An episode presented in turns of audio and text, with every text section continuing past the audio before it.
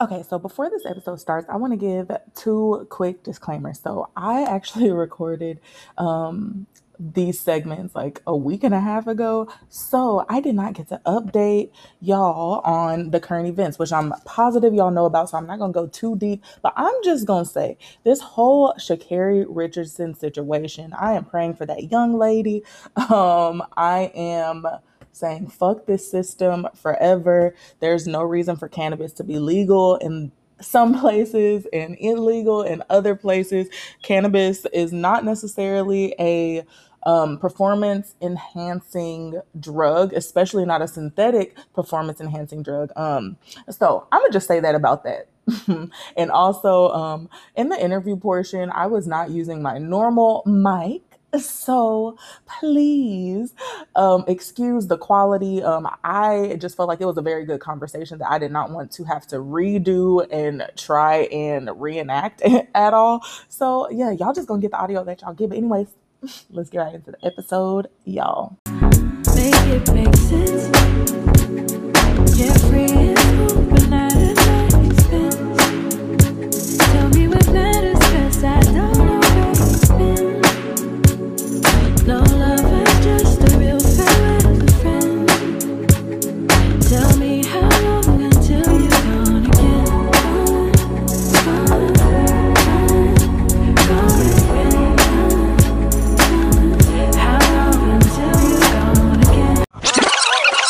Hey, friends, welcome back to another episode of Organic with OG Adriana, a podcast that explores the intersection of authenticity, mindful consumption, and radical mother effing healing. My name is Adriana, aka OG Adriana, if you nasty. And yeah, I'm your host. What's up, y'all? um, I am very glad, as per usual, to be back on this podcast mic recording this fun little project of a podcast that I have going on. Um, I'm really excited for this episode because if you can read by the title, we have a very special guest in the building today. But my interview with her will actually come a little bit later. Um, but yeah, let's just recap, I guess, on this week past I don't have any current event things that I particularly want to happen or want to mention, but y'all, of course, stay safe as per usual. Stay prayed up, stay protected up. If you know, you know.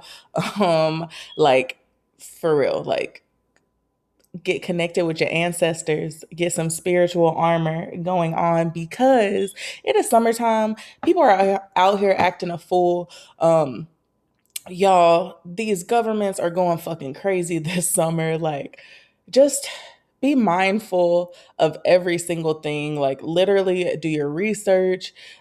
All the things. Those are all the reminders I have to say in reference, I guess, to what's going on the world in the weeks past. Because, honey, just protect yourself, stay protected. But that being said, in my personal life, y'all, um, I mean, I haven't had like too much going on except for the fact that I've still kind of been feeling social, but not really social.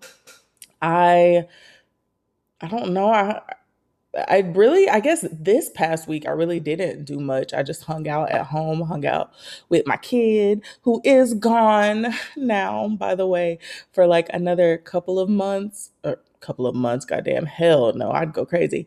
No, he's gone for like another couple of weeks to DFW. Hold on, I'm getting an email that I don't know what's going on. okay, disregard that. But yeah, my baby gone. So I'm out here being childless and I'm not physically mothering right now. So I just, y'all know, like when I go through those periods of time, I just like to collect my mind. I'm planning a cute little date for myself this week, which is going to be very cute. Um, but other than that, I mean, I really have not had too much going on this week. Oh, except for the fact that I'm phasing out of therapy, which t- scares me to death, but it makes me so happy because it just means that I've gotten a lot of progress. Um, now I will say, like, I did get a little bit of separation anxiety from my therapist herself.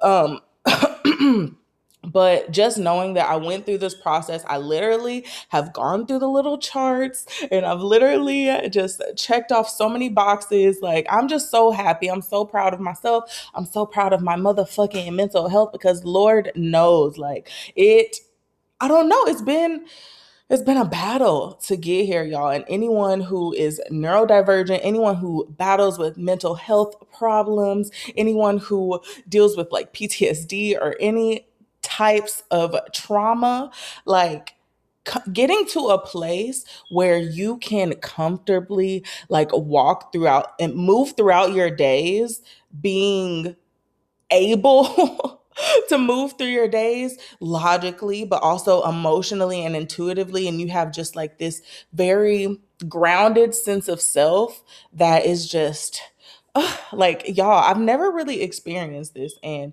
for someone who or for people who have never dealt with like mental health struggles ever congratulations to you and you can't relate that like literally get into a place that you can dog like i just said that you can just move through life like feeling like you are okay and that you can navigate any situation gracefully and beautifully like dog period period. Like I, i'm just so excited. I'm so proud of myself. Um i am scared that i'm still gonna feel like some feelings of abandonment. Thankfully i know how to work through those feelings of abandonment um nowadays. So hopefully like i don't like feel the feels too hard for my therapist specifically but i don't know i'm just this is just i guess another chapter that i'm very thankful for in my life. Um, what else did I write down? There's nothing else, I guess, going on my life. I'm just big chilling, y'all. Um, oh, I got invited to a birthday party for uh, someone's birthday that I really, really love. Like one of the people in Austin that I have not seen before or I have not seen since I've been back home. Um, she's having a birthday party, and nigga, I don't know what y'all high tech ass people are doing these days because I be staying my ass at home. Like literally, I get my information through the grapevine. I never know when things are going on, anything like that. But there's this app or there's this online portal called Event or something. So she she invited me. She sent me the invite on this little thing, and nigga, when you go and do the RSVP, like respond to the RSVP, hunt me you can see like all the people that were invited and you can see all the people that accepted and like how many pluses they're bring like the stress the agony like like I really like honestly like that was such a period. It was like a 10 minute period of just anxiety like my nigga. Like I don't like being around people. I don't like seeing people. I I'm not interested, but I will be at this girl's birthday party. So, and by this girl, um, I'm not gonna mention her name because like we haven't discussed me mentioning her name on the podcast at all. But I, I will definitely be at her lovely birthday party, hanging out with Jordan, who was on the podcast last week. If you haven't listened to episode 14, go listen to motherfucking episode 14. um, and yeah, I'm gonna just be hanging out with her and hanging out with the person who party it is, like her parents and her siblings, like because what is I'm old. I, don't have this spirit to go and mingle and hang out in places with people that I'm not with every day. Like that just doesn't turn me on. It doesn't attract me. But I mean, dressing up and looking really fancy is kind of fun. So I guess that'll be it. But anyways, to recap last week's episode, um, I guess I'm done talking about my specific life. Sorry.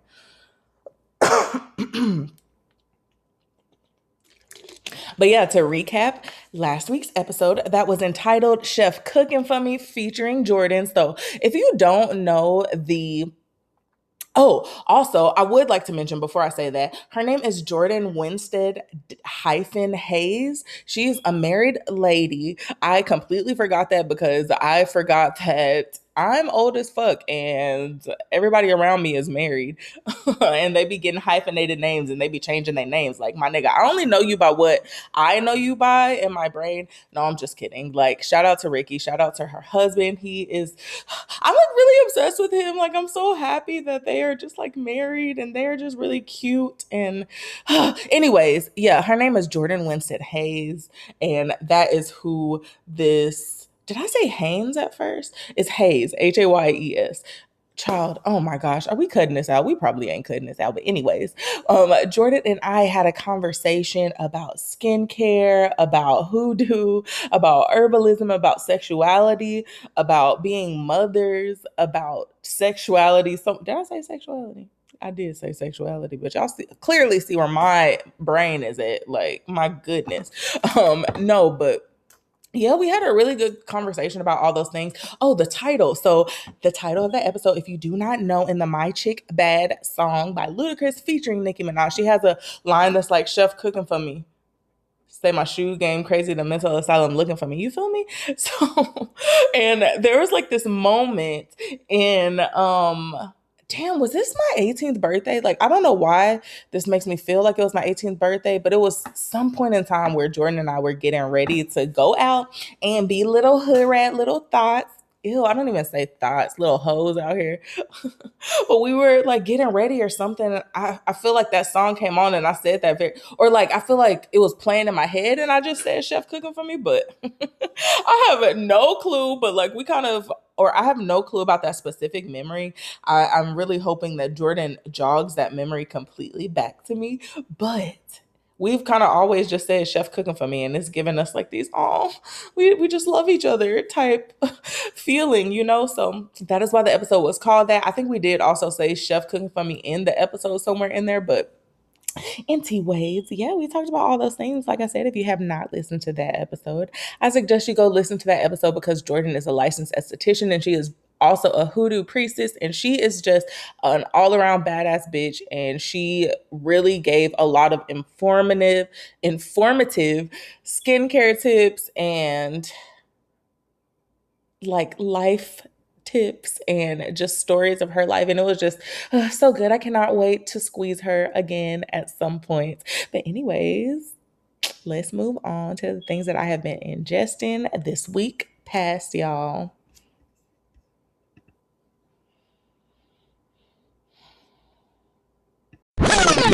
All right. So, uh, y'all know it goes without saying, but when I say the things that I am currently ingesting, I mean all the many ways that I can possibly ingest things, whether that be um, mentally, physically, spiritually, the things that I'm eating, the things that I'm listening to, and all that good shit. But to jump right into the things that I am currently ingesting, um, just to start with food and drink. So, y'all, I told y'all last week, hold on, let me make sure my mic. Let me make sure my mic is turned up, girl.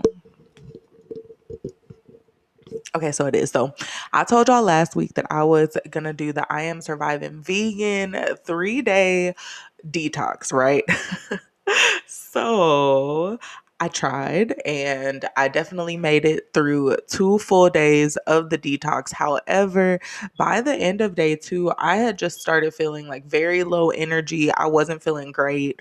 Um, I did follow the detox like to a T, honestly. Like I literally followed that thing to a T, but my body just wasn't ready and it just further made me believe well i won't even say wasn't ready like my body just didn't need detoxing and that just um further leads me to believe that detoxing like extreme detoxing aka um going without food eating just liquids for a period of time.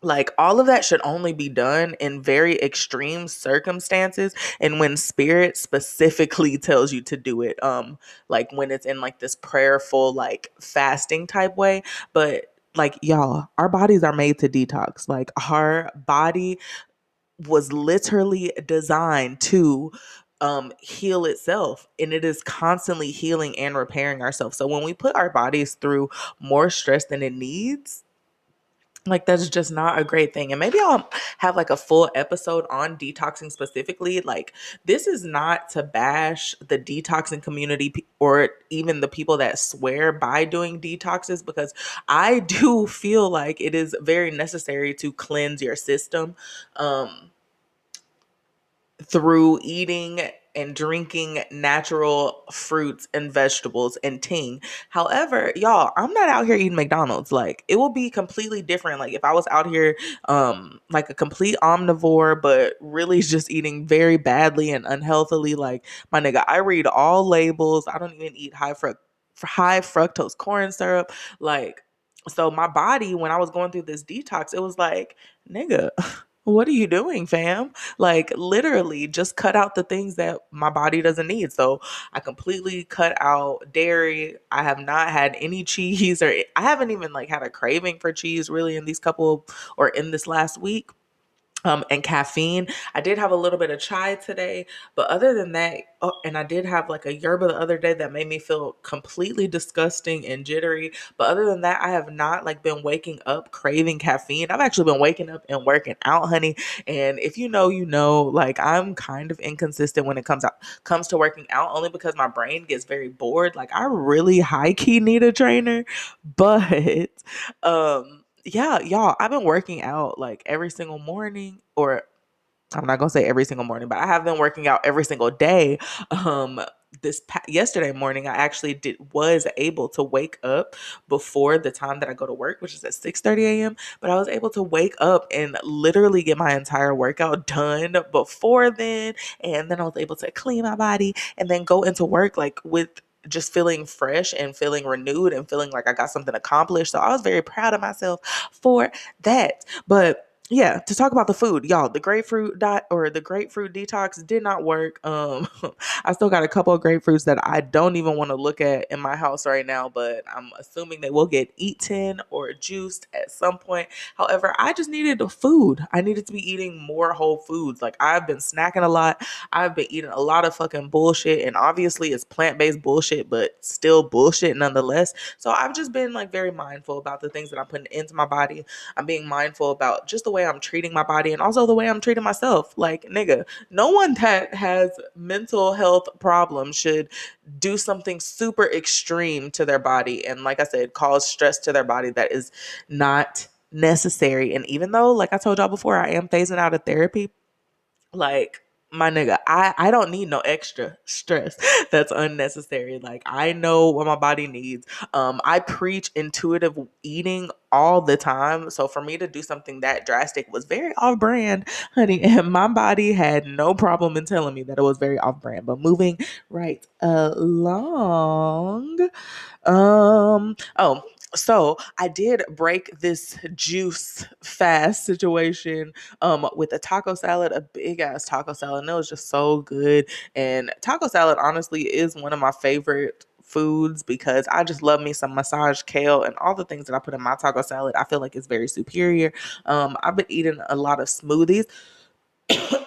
and something that this detox did do for me positively was be really well was rather to help me be very mindful of food combinations. So I've been having I usually would do smoothies, you know, with fruits and vegetables, but I realized that that could be something that is causing my digest my digestion to be a little bit off and not the best that it could have been, which could have been causing the constipation that I talked about, that even prompted the detox and all those digestive issues that I felt that my body was going through. So um, I've been very mindful of food combinations and I've been doing a lot of research and learning a lot about food combining. And y'all, so I've been doing a very good job at using no milk in my smoothies and of course plant-based milk but no milk in my smoothies. I've only had coconut um like some coconut probiotic yogurt unsweet in there um coconut and really just a tiny bit and I only use that for probiotics but the base of my smoothies has been coconut water and that has been really good and I have been having really good fruit smoothies throughout the day and that has made me very happy. Um what else? Um, oh, I've been eating a lot of oatmeal, y'all. So oatmeal is one of those OG foods that no matter how long you go without it, like the moment that you have, and this is for people that like oatmeal, but the moment that you have it, it is just so motherfucking good. And I just love making me some oats. I love like hot oats with like cold almond milk on top with like fruits and nuts, and it is just mm, so good, so filling, and it, that has really been like helping me through my mornings honestly just knowing that i'm putting very very good things into my body. I actually have my oatmeal prepped for tomorrow morning so all i have to do is literally like pour hot milk and put the fruit in there which is already on the side in my little bento box um lunch container situation. But anyways moving right along from food honey um um and drinks i mean honestly i haven't been drinking nothing too out of the ordinary. Like i said the smoothies that i've been having I'm currently drinking Topo Chico. Ooh, I'm gonna hold on, wait. I'm gonna drink a little bit of Topo Chico. Give y'all some ASMR action.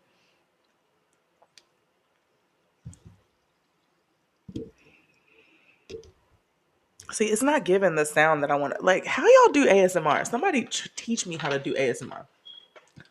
but anyways, um, so yeah, as far as like drinks, nothing very out of the ordinary. I've been I've cut down so much on caffeine.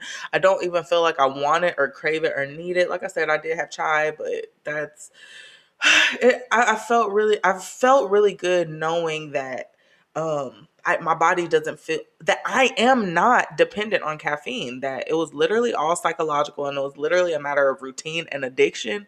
Um, and to feel that I'm kind of like getting on the other side of that, like that definitely feels good. Y'all know on this podcast, like there was a point in time that I was like, y'all, I'm not even gonna talk about uh, caffeine at all because this is triggering me because I'm over here like still struggling with it. But I can finally say that y'all i feel like I, am getting on the other side of this caffeine addiction and it does feel good but as far as supplements goes honey.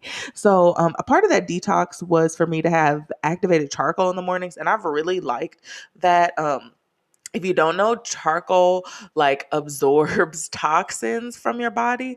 Um so i've really just kind of stuck with that after the detox um just kind of looking forward to seeing like how that kind of works long term in my body. Oh, I did have some maca root today, honey. And what other stuff? Oh, Cascara sagrada, which is also um it's, it's an herb and it's a natural like diuretic, I believe, or laxative rather. Um, and it was a part of that detox as well. So I've been taking those before bed still. Um, so I will say, like, I I'm very glad that the detox kind of just really opened my eyes to just being more mindful, like really being more mindful about what I'm putting into my body because I have over the last year, this COVID year, like I've become a super lazy vegan and I've become some person who's literally like, oh, give me the Oreos, give me the motherfucking chips. Like, and it's gotten out of hand. Like, and my body is like, I can literally feel it. And um, this past week, I can really feel the difference of what my body feels like when I'm really putting things into it that it wants. So, moving right along from food and supplements and physically eating and ingesting things and onto media, y'all. So, um, I have been watching a lot of Living Single. I don't remember if I mentioned this on the last podcast episode, but yeah, I've been binging Living Single on Hulu. I love that. I've also been watching like hella old movies, like how Stella got her groove back, um, Eve's Bayou, even.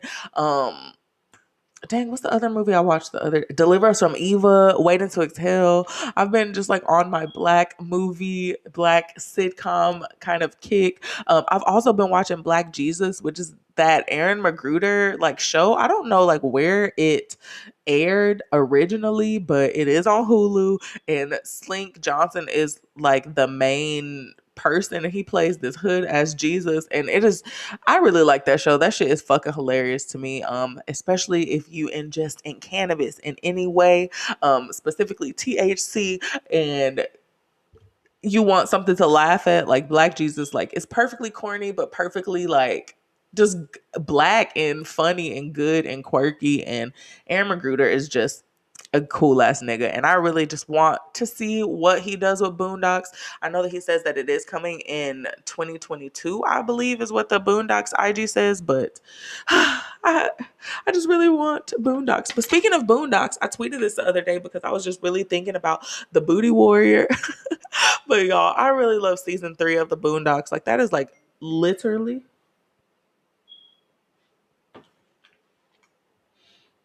Oh, mi hermana is texting me.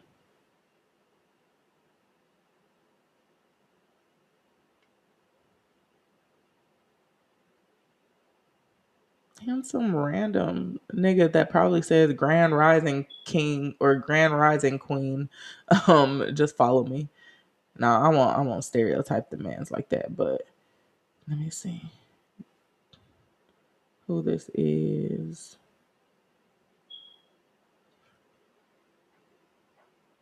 I don't know who this person is, so they ain't getting a follow back. I don't know these people. Okay. but anyways, um, damn, what was I saying? Black Jesus, Aaron McGruder, Boondock season three. That's what I was talking about. So so yeah, Boondock season three. It just has so many good episodes. The Booty Warrior is my all-time motherfucking favorite Boondocks episode. That shit is so great. Um, what other ones does it have? Thugnificent, like, oh y'all so many good freaking episodes in season three of the boondocks um if y'all know where i can watch that at i think you can watch on hbo or showtime one of them things i don't know but i'm gonna figure it out and find a subscription because I'm really craving the Boondocks. Um, what made me think of that though is this really annoying internet crush that I may or may not have been having lately, but something made me think of like the whole like I like you and I want you, or like I want you and I like you and we can do this the easy way or we can do this the hard way the booty warrior. Y'all how am i always talking about the motherfucking booty warrior? Wasn't the first episode of this podcast having something to do with the booty warrior lord help me. Like day 938 of unintentional celibacy. Like please get my life together y'all. Um but anyways moving right along in media i what else? Um, yeah, I've been kind of like in my true crime bag, um, picking the brains of the criminals as per usual. A lot of YouTube as per usual. Um, oh, so as far as the meat or I'm already talking about media, but like the main media thing that I did want to talk about is the BET Awards. So I did not watch the BET Awards like all the way through live when it's happening. Y'all know I don't got cable. Like that just did not happen for me. But oh, and no, what was I doing? I don't know. I was doing something that led me to not even be able to see real time like what was going on at the BET Awards, but I did watch it like Monday and today and today's Tuesday by the way. Um, but I did watch and I was able to see like all the performances. I was able to see a few little pieces and like little monologues from Taraji. um and I will say like the BET Awards don't got shit on what it had in the early 2000s.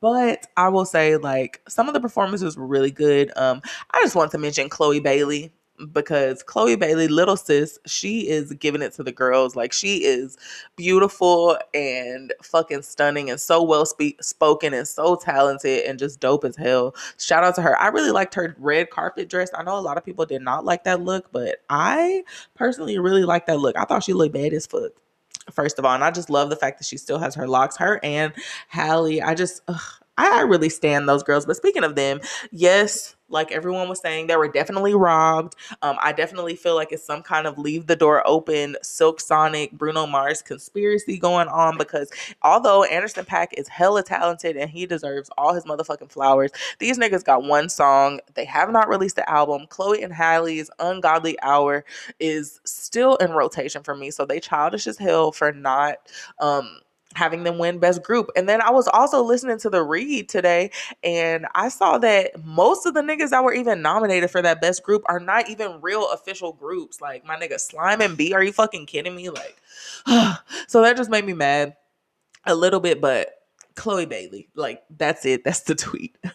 also, about the BET Awards, y'all know I have to mention my boy Tyler. Shout out to all the kids whose parents were like, hell no, y'all can't listen to no Tyler because he atheist.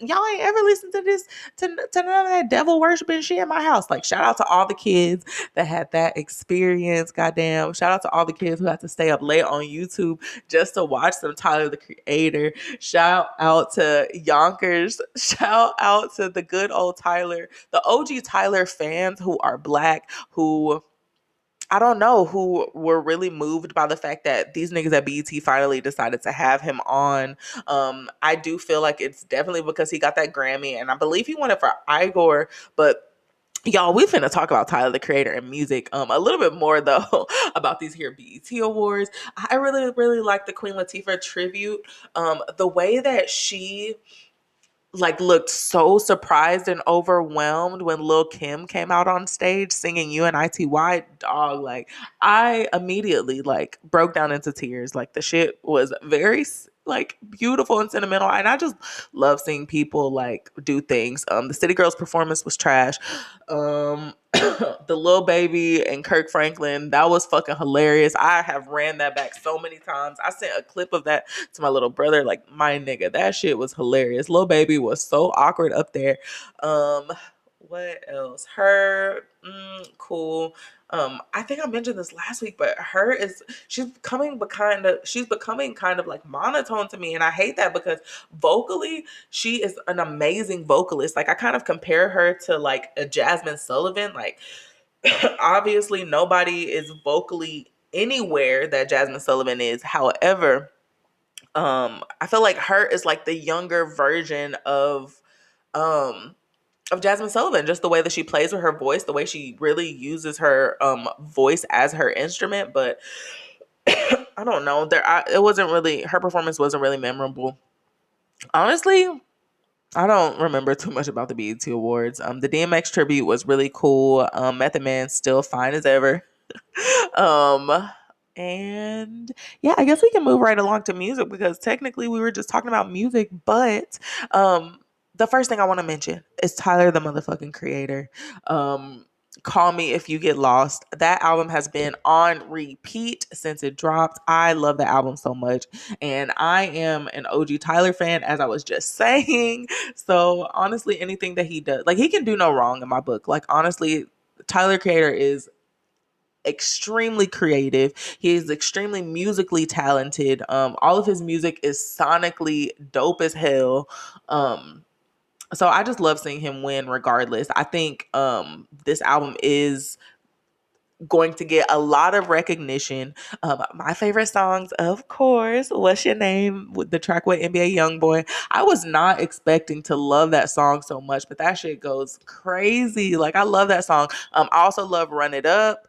Um, but honestly, that Tyler album, like I, I love Lumberjack. Like that whole album, I could listen to front to back. And before I ramble too long, that's really all I'm gonna say about that. Because like honestly, ugh, just so so good. Um, I did want to mention here on this music that for whatever reason, this nigga Justin Bieber released another Peaches remix. So I don't know if I mentioned this, but he did release a remix with like um Ludacris, Usher, I'm thinking, you know, people like that. But then he released like um maybe an Caribbean inspired with some Caribbean artists. Don't quote me on that because I really don't know, and I'm not about to pull out my phone to see it at all. But yeah, Justin Bieber did that. He's really trying. I don't know. Like I'm not. Even though the Ludacris and Usher little version of Peaches was good. Like I really hope he doesn't continue the remixes with Peaches because Peaches was a very good song. It was a fire ass song to begin with. So yeah, I I don't want it to become like too oversaturated. Not that like even though anything that Justin Bieber does publicly is going to be oversaturated, like I don't want this like I like this song. Damn, Justin, first the fucking white locks, white dreads rather. Then this bull like Justin, just be married to Hailey and make music. Go get in the studio with Usher or something. God damn, figure your life out.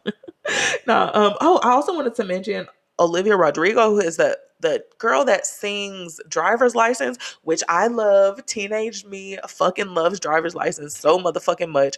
But she was she actually did a Hot Ones interview and I guess it was to promo her album, but I'm not sure if this album is just coming out because I know that that driver's license song has been out for a minute. But I was able to listen to a little bit of her album, um, and I guess I do have Spotify right in front of me. So let me look for the song. Okay, so her album is called Sour. Um, it's a song. Damn that I re- oh happier that song happier that shit goes off but honestly like a lot of these songs are like really good um homegirl is very talented she young as hell she's like 18 years old and she definitely makes songs for 18 year olds but i I definitely admire her songwriting ability. And like I said, it's always the interviews. It's always YouTube that pulls me into these artists and make me very interested in what they have to say. So y'all know I'm I'm always that person. to uh, do my research, honey. Um, oh, Mick Jenkins. I've been listening to old Mick Jenkins, but he also did release a song called. Why can't I think of what it called? What it's called? I just listened to it earlier. We was off the drugs, we was off the drink, we was off the vibes. It's not that song, it's the old song, but Truffles is what his new song is called. So I've been banging that. Um, I'm always supporting Mick Jenkins. He's one of my all-time mother effing favorite MCs, like literally so underrated.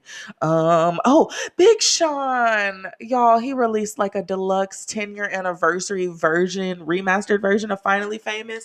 And why this entire cancer season? How is it that um well, I guess cancer season is just kind of starting, but why is my first cry of cancer season while listening back to Finally Famous? Like, what a crazy time in my life. And I think I tweeted that um, it got me through my first year away from home, but no, it was actually my second year away from home in 2011 when Finally Famous happened. And it was like during the time that I was like dating my child's dad.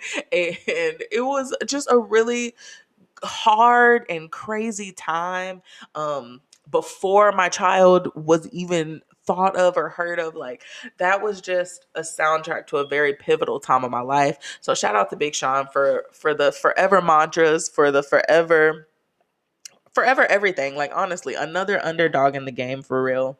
Um i just ugh i love me some sean. What else? Oh so the last thing in music y'all and really, the last thing in this thing that I'm currently ingesting segment that I want to mention is this Bow Wow, Bow Wow versus Soulja Boy versus, which I I watched twice, right? So the first when it aired live, I was actually driving back from Waco, um, from dropping off my kid from meeting his dad there, and um, so I had to watch it. Well, not even really watch it, listen to it like while I was in the car driving. So I ended up watching it again yesterday with my brother, and like my nigga, that shit is was so hilarious. And it's crazy because like Soulja Boy, we I loved Soulja Boy. He was such a big part of my life, especially that MySpace era, like DeAndre Way. I had a huge crush on Soulja Boy, just the way he talked. Y'all know I love me some country ass Atlanta accents and just all that shit. So Soulja Boy, that nigga was funny as hell. However, I don't think he was prepared to really like be demolished by Bow Wow. Like that nigga really was that nigga as a child. Like Shad Moss is honestly a child prodigy. And although he's very corny and his neck is all fat now, not to body shame, and he's just like very annoying on the internet now, like you cannot deny what that man has done for music. So, Lil Pee Wee, salute to you, dog. because I, and also I feel like this was like the only the first and only verses that was actually a verses. You know, I feel like Gucci Mane tried to take it there a little bit, like with his um like with his little antics when he had the verses with Jeezy. However, Soulja Boy and Bow Wow actually felt like they were competing. And that shit was interesting because like Bow Wow, like my nigga, he doesn't have to compete. Like he was literally on doggy style. Like that is that says enough. You know, so Shout out to Bow Wow and Soulja Boy. That shit had me rolling. I honestly may watch that one more time because them niggas were so freaking funny. Oh, something else in music that I wanted to mention. Y'all, um, that there was like this little after show thing at the BET Awards um with DJ Cassidy where he had like all these like 2000 summer songs. And let me tell you when when I say all of them looked good Tamia looked good. Sunshine Anderson looked motherfucking good. They all looked amazing. Ashanti always looks good. Y'all already know Ashanti is a little bitty but literally Sean Paul looked great. Beenie Man like all these niggas looked fucking phenomenal. And for them to really come together and do that, like for the millennials, I just felt so seen. I felt so seen and I felt so heard. And I wonder if they have a Spotify playlist because I'm trying to listen to that all day. But that being said, I guess that brings us to the end of these things that I am currently ingesting. Um, let's get into the topic of the week, y'all. All right, guys. So today or this week's topic of the week is, um, and again, I don't even have a topic of the week because I have the pleasure, or we have the pleasure, of sharing this podcast mic with one of my nearest and dearest friends. Like literally like my oldest friend, like aside from like Brianna, but even still, like we all met kind of at the same exact time. Mm-hmm. But like y'all, Chelsea, the owner of Dirty South Bowl, the nicest human that I know who's a little bit too nice and all those things. So Chelsea, can you like introduce yourself to the people? Hello guys. So I'm Chelsea, an Austin native, African American Austin native. And, Very important um, to note. Yes, um, Adriana has supported me a lot throughout my venture, business venture with Dirty South Bowl. So I have to definitely give her credit. She will definitely be on my speech when I open a restaurant. a part of my. Oh. Yeah. So you I started so this food business, and um, I'm still. I feel like I'm still starting it. You know, you never know everything. You still. It's always a learning process with everything. So just never. Yeah, exactly. So, how exactly did Dirty South Bowl? I don't think we like explained that, but Dirty South Bowl is what? What do you call it? Like a catering company? So it is currently a catering company. We occasionally do uh, pop ups, plate bowl sales, whatever you want to call it, and um, we are looking to expand to a restaurant eventually. Okay, ultimate goals. So I know you talked a little bit about how you feel like you were just still getting started, which I mean, I guess like technically it's kind of a new business, but you really been cooking like for as long as I've known you, at least. like, and I'm pretty sure years before that. So tell us a little bit about how Dirty South Bowl got its start. Like, how like how did this even come to fruition? So, um, when I was in first grade, I number one, my dad used to barbecue and cater for people, family reunions, weddings, funerals. And y'all, Chelsea Daddy is so cute. He's like that cute okay. old man who was probably fine back in the day, and now he's just somebody old daddy. Yeah, he's so funny. That's pretty much. He was like you know country and thotty and cute during the time that he was into athlete athletics and all that stuff, track, football, so basketball. So you know, you know how that goes. Exactly. But, um, so yeah, it's the, pretty much started, you know, at home. Like I come from a very long line of cooks. My dad, my mom, my grandmother, my great aunt Faye, um, just a long line mm-hmm. of cooks. My aunt Shirley. I can go on and on. And I've cooked personally with each of these people. Um, so yeah, like it, it's it's you know it's been a long time. I like I said since first grade. I started out doing catering with my dad when he would do his gigs, um, and when he would sell plates. He used to sell barbecue plates. A lot of people know him from Northeast Austin, East Austin, because he used to be like the only black man that was driving around pulling a barbecue pit, hollering at people selling plates at the club at two and three in the morning. So before food trucks was really even a big thing, you know, that was his thing. He was riding around selling food. So yeah, that's it. It was. It's been a long time, guys. I'm. I'm definitely a old head in the food industry. I guess you can say. Exactly. Um, and please tell them because there's so many people trying to get into the food industry, trying to get into like the independent like plate selling business. And um, fam, I be seeing y'all food. I know Chelsea can't necessarily say that because she's in the food industry, and I guess she has to try to keep a good rapport with other people in the industry. But um, dog, I be seeing y'all's plates, and I be seeing y'all's recipes, and y'all really look foolish. A lot of people look foolish out here. And that's just all I'm gonna say about that. So when it comes to like you though, like owning your own business, like where did Dirty South Bowl come from?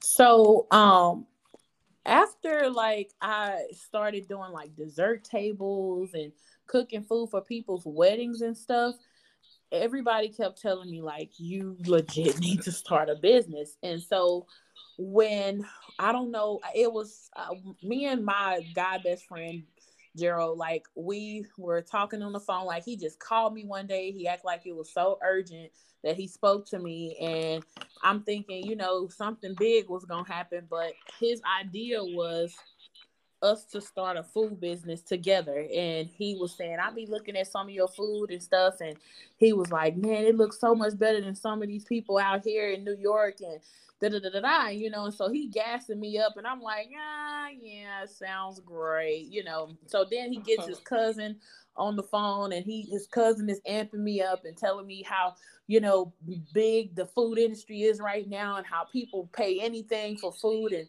this and that so that's Gerald's thing. He's definitely a great hype man. Like he can hype a person up to do anything. So he's like throwing these ideas at me super fast, and I'm thinking like, did this man just hit the lottery or something? Like, why does he feel so confident about this?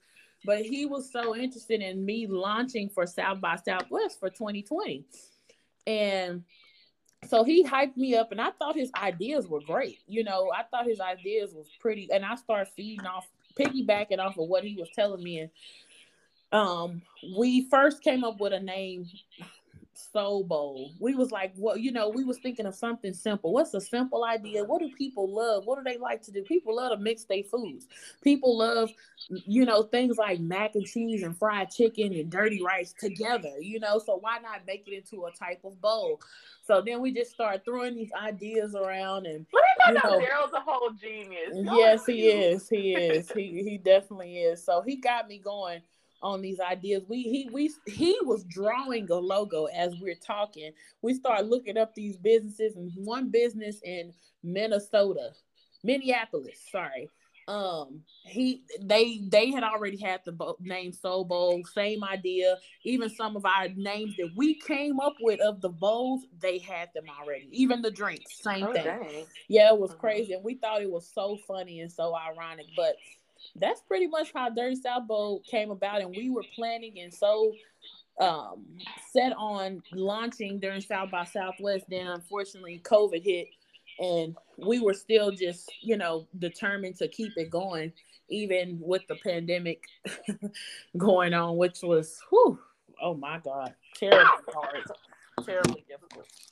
No yeah i can under like definitely understand that. So but you ended up having like plates for sale still, right? On South by? We like South by whenever that time happened? Yeah. So even though they shut the, the venue owner even canceled our venue, we paid money and everything. We didn't get our money back until three months later. Um, uh-huh. so the, the the the venue ended up closing down on us. South by Southwest was canceled, and we still had a plate sale out of my apartment Man, Let me tell you, we had to shop for food for two weeks straight every single day. Literally, there was not a morning we didn't get up at five in the morning to be at the store at six to stand in a very long line, waiting an hour to get into the stores just to find out if there was no more chicken, there was no more sausage, there was no more eggs or milk or you know stuff that we needed. So talk about driving all over Austin, going to seven plus HEBs, going to multiple Sam's Clubs and restaurant that going to the restaurant depot every day just to be told, oh, our shipment is delayed because of the pandemic. So it was definitely insane. I still don't know how we were able to do it. Man, but you God, like this is literally right. like yeah. your destiny. Like when I think about like Chelsea, I literally think about like food, being up as kids at two, yeah. three, four o'clock in the morning making full meals, doing homework supposedly on school nights, like right. just a hot mess, but like yes. all surrounding like food, and it's just yep. uh, it's so it's so interesting because um not too many other people beside me that are I guess in my quote unquote circle, which I don't like to say because really all the people that I fuck with that are not my blood relatives, I consider family. But like no one else like has this food thing like but you. Like I grew up like watching the Food Network. I grew up like literally wanting to be in the kitchen with everybody and their mama getting yeah. designated to make certain dishes for whatever events like was going on. Um and I don't know, I developed this I think I talked about this on the podcast. I developed like this I don't know, just extreme interest in just the science of food and cooking. And y'all know that I do eat a plant based diet. However, most of the food accounts that I follow, most of the food shows I follow are all like omnivore people because, like, dog, I love like food being cooked and prepared and served and i just think it's beautiful so i just yeah. i think it's so interesting that like you are the person that like i share that like love for food and yeah. with but just to kind of switch gears a little bit right um just a tiny bit because we still about to talk about business but chelsea has a nine to five. Chelsea is a whole salary employee out here climbing this cute little corporate ladder, um, getting free job training and education and ting um, while juggling this very successful business that she has. Um, and granted, like we just talked about how Dirty South Bowl like really kind of started as an established business last mm-hmm. year during the pandemic and Chelsea she may maybe maybe possibly modest about this but like Chelsea can literally quit her job like right now tomorrow and like be able to sustain her life with Dirty Bowl and dog that's saying a lot because like I said I didn't see y'all's plates I didn't see y'all's food I didn't see y'all trying um, and this girl literally did a lot in a whole year. But what has been the hardest part about juggling your corporate job and Dirty South Bowl, your business? I would say timing because uh, what I do with my nine to five requires me to have things done in a certain time and trying to uh, keep up because my job also presses up for uh, career progression. Uh-huh. And so I haven't been able really to complete things on on as far as the education part goes to be able to um, move up. Um, but because I like my energy, you know, outside of work goes to my business, you know. So um, I would say that's the hardest part is timing because even with my business, things have to be done at a certain time. You know, just like food can't be left out for you know amount certain amount of time. It, it, then you have uh-huh. deliveries that have to be delivered at a certain time. So I feel like I struggle with you know uh, trying to keep up with everything as far as um, timing goes with my job. But yeah, I it's definitely coming where I will be putting in my two weeks notice because um, I I at least I feel like I would enjoy uh, cooking a lot more if it was my um, priority job. You know, not having to split my time in between the two. Yeah, exactly. So, um, I mean, we've talked about this a little bit, but just for mm-hmm. the people, as much as you want to share, what has been kind of like your apprehension to leaving just because a lot of people a lot of entrepreneurs especially chelsea you are a single woman you don't got no kids like you don't you have i admire the sense of responsibility that you have that i would only have if or that i only have because i had a child and was kind of forced up to grow in that way but like chelsea is like dog, like a literal mom. Like she is very responsible and very organized. And so that being said, like why didn't you just take that leap like after the first because you know people will get uh, they first like little entrepreneurial check and be like, I'm done with yeah. whatever job I'm working. So what what made you not do that? Um, I guess because it was really has a lot to do with how I was raised. Um, my mom has always been like she's not a risk taker. And so, you know, let's just be honest. Anybody, any business owner, any business owner knows that, you know, owning having a business is taking a risk. You know, uh-huh. and um, I just, you know, feel like I've just been working a nine to five so long because it was the safe thing to do, and I've become so established at my job. It's kind of hard mm. to just cut the cord, you know, because I feel like it's my safe place. I may, I guess, I've gotten just too comfortable with uh, what I make and, and you know the, the the nature of the job.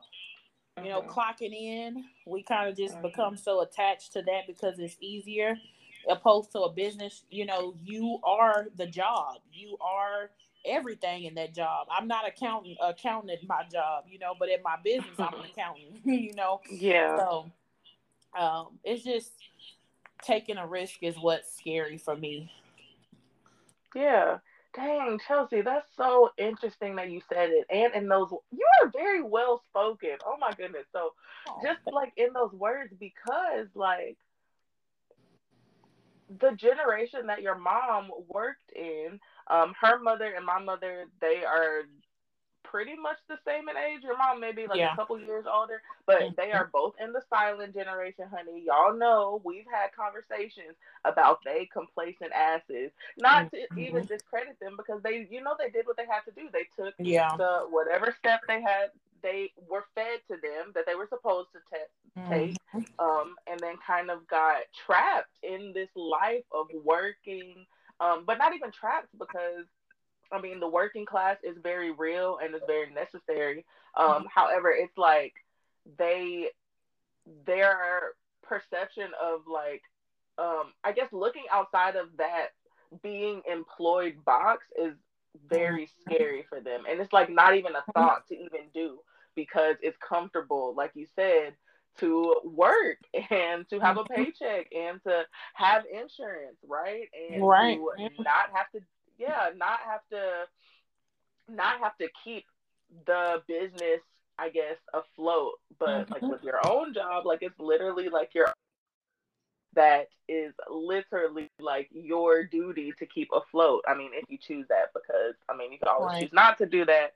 And of course, that would mean that your business flops. So, sheesh, that that's very, very, very interesting. So, what is the most, or what's the biggest lesson you think you've learned by being a self-made entre- entrepreneur? Because I mean, as far as I know, I guess I don't know this. Like, did did you have like any like investors like besides like Gerald or anything like that um, for Dirty South Bowl? I well, other than my mom, she was, you know, wanting to invest, but of, oh, course, course, you know how she is. She has to play it safe, so mm-hmm. she's like wanting me, wanting to make sure that I'm pretty. But she's pretty confident that I, I'll succeed.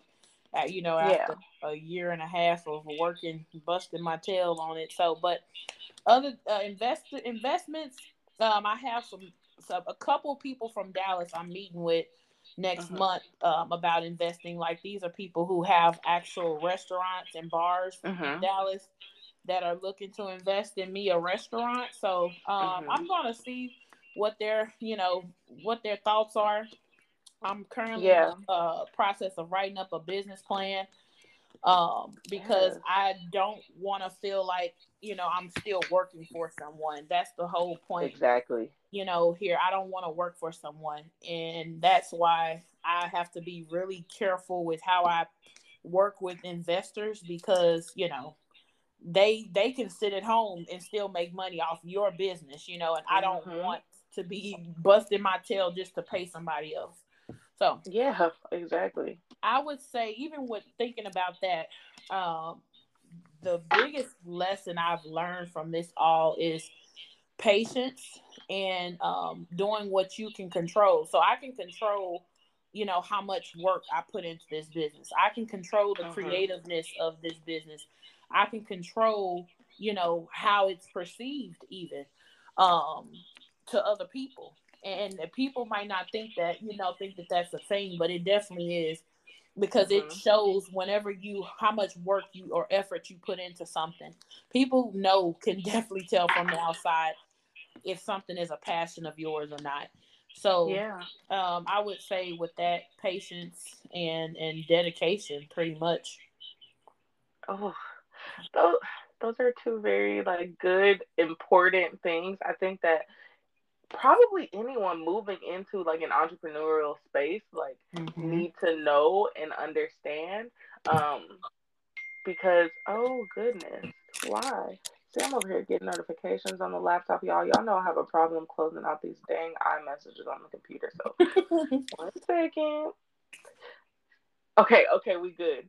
Um, yeah, kind of lost my train of thought, but I'm gonna just move on with more questions and team to definitely switch gears, right? Um, because you have a lot on your plate, like a hell of a lot on your plate, and you are juggling so much. And if I did not know you personally and know that, um, you know, you do sometimes like get overwhelmed or even mm-hmm. frustrated, like from the outside looking out, looking in, like everything looks so seamless. Everything you look like you are juggling life in a very calm and balanced way, which is amazing, which is is definitely how it should be perceived, I guess, for anyone running their business. But that being said, because you have a lot on your plate, what role does self care play in your life?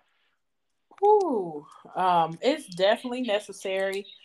Self care mm-hmm. definitely is necessary, and I mean, I'm talking from going to the doctor to get an annual checkup to mm you know, getting a pedicure or a facial, like it's truly important, or even having self reflection moments, sitting down to actually think about are you truly happy, like in your current state of life?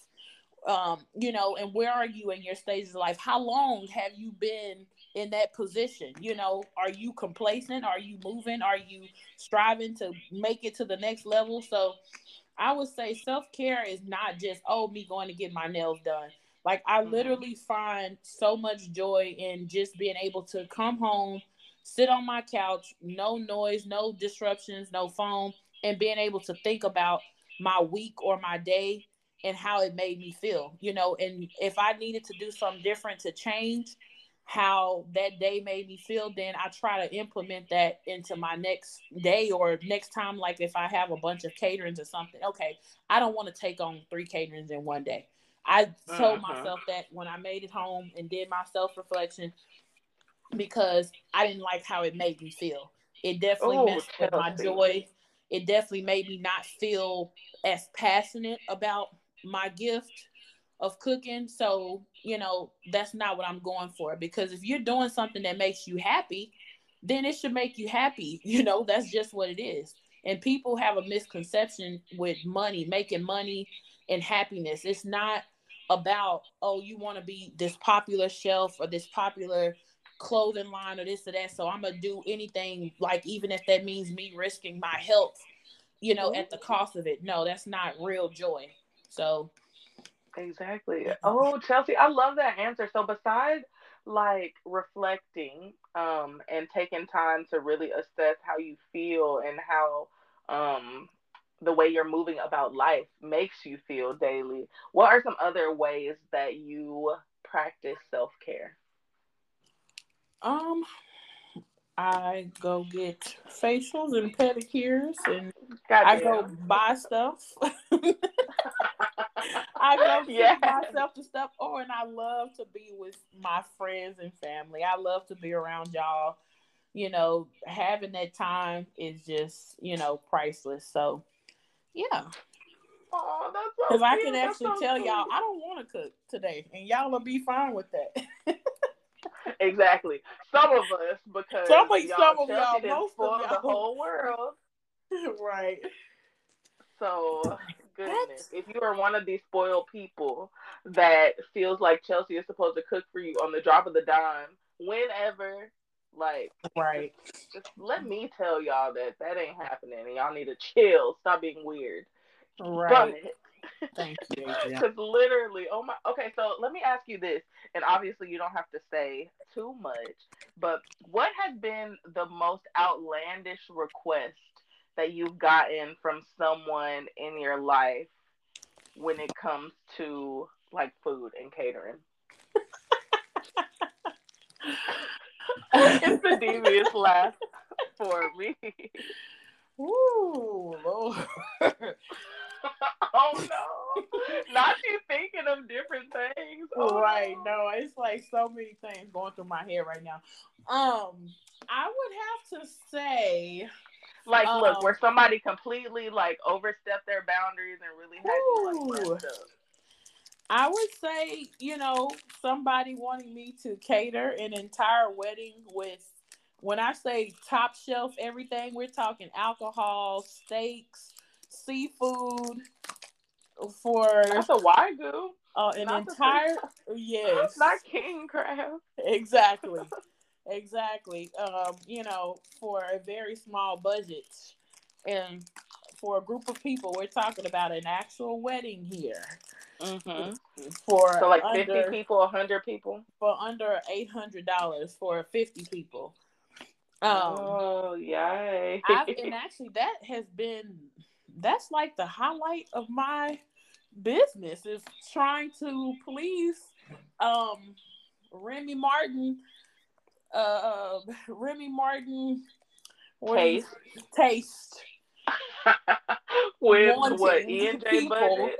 with a uh, Budweiser budget, uh, which is Mhm. you know, I try to find help these people find the happy medium because the truth is they don't know no better. They just be they see a nice menu, they see all this delicious food, and they get crazy, you know, but they're not realistic. so I kind of help bring Yeah. them back down to earth, which is hard, you know, to bring them Mhm. down. But hey, they they if I've had good success, sometimes it comes at my own cost, which is I'm still learning that you know I gotta I gotta chill out with that too. So you know, you know, Adriana.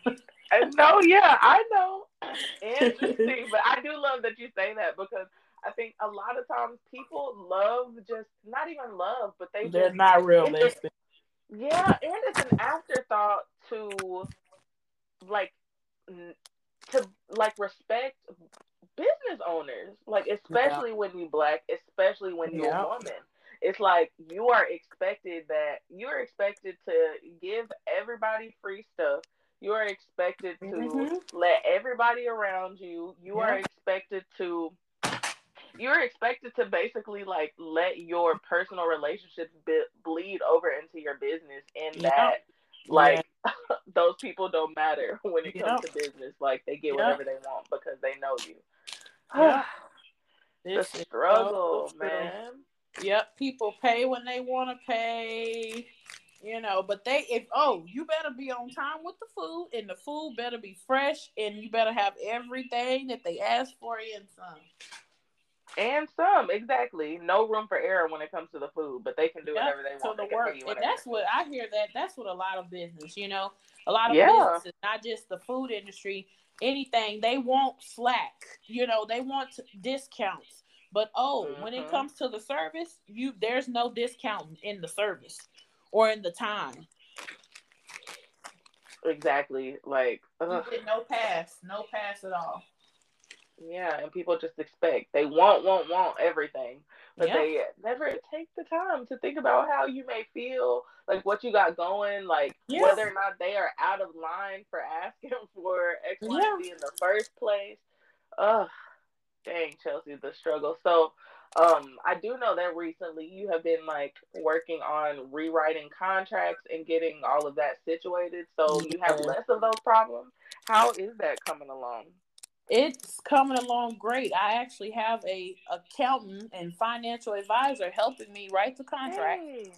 And actually, that's how this all came about. Um, one of my customers are an accountant and financial advisor, Mhm. and they just they came here to pick up their food, and we just had a conversation. And they wanted to know, like, you know, about my contracts and you know how am I calculating, how am I making profits, all that good stuff. Because they felt like I charged them too little for their food. Now that's very rare that you get a customer Yeah. that tells you that you didn't that they, you didn't charge them enough for their food and they sat down because they looking like okay if i just got a whole lamb chop meal from you for this price what are you charging for your other food? Like because I, i'm just curious because it doesn't sound like you're doing this right. And you know so happy i didn't even know that this person was a, financial advisor and they help businesses write up contracts. So um, I've been uh, sending my information over to him, and he's helping me rewrite all this stuff, and also have like some template contracts to show me that that's gonna help me, you know, write up mine. So yeah, Yeah. Oh, Chelsea, that is beautiful. What a blessing. Like, it's so Yes, it crazy how people are literally put into your life to Yes, serve these like very specific purposes. Yes, Child, yes, when I tell y'all, like, it's people right now that I could literally strangle for like really trying Chelsea on some Yes, itch, like for real. And like that is not cute. And especially like And it's Ooh, my our own people. Yeah, that's what I'm saying. Our own people. Like I'm talking about like literally our own people that you've known since childhood or whatever. Like Yeah, that have the nerve and the audacity and y'all um we're gonna get into this in just a second. We're gonna talk about the church honey a little bit. But I say that because I know that Chelsea is way less of a woo woo ass B word than I am, but Chelsea is definitely an Aquarius sun. And y'all know, if you know, Aquarius are the damn humanitarians. These niggas want to make the world go round and please everybody and be super nice and kind and help people. And like, nah, y'all can't be doing that. Especially to Chelsea. Y'all can like handle whoever else y'all want like that. But like, I'm telling y'all personally, like, it's beef forever. Like, if y'all mess with this one and a couple other ones, y'all feel me. But that being said, since I mentioned the church, honey, I do want to talk about religion because y'all know that I'm like a self um proclaimed theologian. I am very interested in religion. It I y'all know my journey growing up in the church and things like that. Um and y'all know my journey after the church and my whole spiritual relationship with God and the black church because I do find it to be very, very pivotal and important in my life. And y'all know I love working a Bible, honey. But that being said, Chelsea, you did not necessarily grow up in the church, um, but you did eventually get baptized a Jehovah's Witness. So, um, and the more I learn, right, and I've learned so much about um, that sector of Christianity um, from Chelsea. Um, shout out also Charlemagne the God. I've learned a heck of a lot from him. Just talking about his experience in the what is what is Kingdom Hall is what it's called. Like you don't say the Jehovah Witness Church. It's called. Right, Is no. it collectively called the Kingdom Hall? Right. Yeah. Okay, copy. So, um, yeah, just about like his experience going through or growing up in Kingdom Hall and how what that was like. So, um, if you don't mind, Chelsea, how did you come, I guess, in your adult life, your young adult life, to um enter the Kingdom Hall and get baptized as a grown up? Because there's So- not, I won't say there's not many people, but yeah, it's kind of a an interesting story. So, um, I was raised around Jehovah Witnesses, um, both Jehovah Witness and Baptist, actually. Um, Mhm. my mom is not a baptized Jehovah Witness, but she's always practiced, you know, uh, the same, you know, beliefs as a Jehovah Witness. Like she's always went to a Kingdom Hall my entire life. Um, and my grandmother is a uh, Jehovah's Witness, so I, that's pretty much what I've known my whole life. However, my dad's side of the family are all Baptists, and um, so I Mm. have been to a church, you know, several times growing up, Yeah. and Baptist and um, non-denominational churches. And um, at, when I got older, though, I personally didn't gravitate to like uh, the more of the the Baptist or Mhm. Lutheran or any other denominations of of Christianity. Um, Mhm. because of I really uh, gravitated to being a Jehovah Witness because of the things that I was learning. Um, Mhm. You know, growing up, my mom she was a learner. She is a learner. She likes to read. She loves to learn new things. She's a deep thinker. Um, and She's so I cute. Aw. I know, right? So and old, don't forget about that. Don't forget. So um I personally like the fact that I was learning, you know, well number one, straight from the Bible. And Mhm. I just felt more comfortable at a kingdom hall than I did at a Baptist church or something. Like Mhm. I ain't gonna lie, like the music was like, dang, the man couldn't talk before the choir starts singing again. You know, and I'm like, wait, I want to know what he was gonna say. Like, what is he teaching? You know? Interesting. And so mm-hmm. those kind of things really, you know, pressed upon me. And I noticed like they pressured the the teenagers to like come forward and I guess do some kind of maybe confessions or something. And like at that age, I'm like, man, like what do you have to confess at that age, you know? Mm-hmm. But um, you know, but it was not explained, you know, nothing was explained, and then you ask mm-hmm. questions and people saying, "Oh, you don't question God," but it's like, but wait, in the Bible, mm-hmm. people, the closest people to God, questioned Him. You know, they asked Him questions, exactly. and He answered them. So it was just a lot of like teachings that didn't make sense to me and I wasn't comfortable with it because I'm like, it's at school they explain everything, so why can't it be explained here? You know. So yes. I didn't too much care for that, but my cousins, like their dads and stuff, were preachers at churches and stuff, so they they just like, hey, whatever they say, then that's just what we doing. So yeah, exactly. so that kind of turned me off because I'm like, I'm a kid, like I'm here to learn, right? Exactly, man. What Chelsea, you are actually a critical thinker because that is so interesting. Like that that was your fault, especially like in like Baptist churches and things. So I've never been to a uh-huh. Kingdom Hall ever. I've never stepped foot oh, in a Kingdom Hall. I have no clue like what the decorations look like in my brain. what I see, I can see like in my brain when I think of a Kingdom Hall. Please correct me because I'm positive I am wrong. but I'm seeing like you know like a bluish grayish walls but like with white trim and like maybe like some futuristic like a or like a piano but like a silver piano or something like that. I don't know like like the color of the Bible. Oh, yeah, exactly. That you have, yes. um, no, it's very homey looking. Like especially the Kingdom Halls in the South. I'm not gonna lie. Like they are very um home interior, Glade plug-in. like it's very homey. Um, people yeah. like that I've taken to the Kingdom Hall that had never been. They were like they get home vibes, like they want to go to sleep because they like y'all don't sing like out with a choir, mm-hmm. you know, and got a band or a piano here. There's no piano, by the way. wow. Um, okay. Okay. Mm-hmm.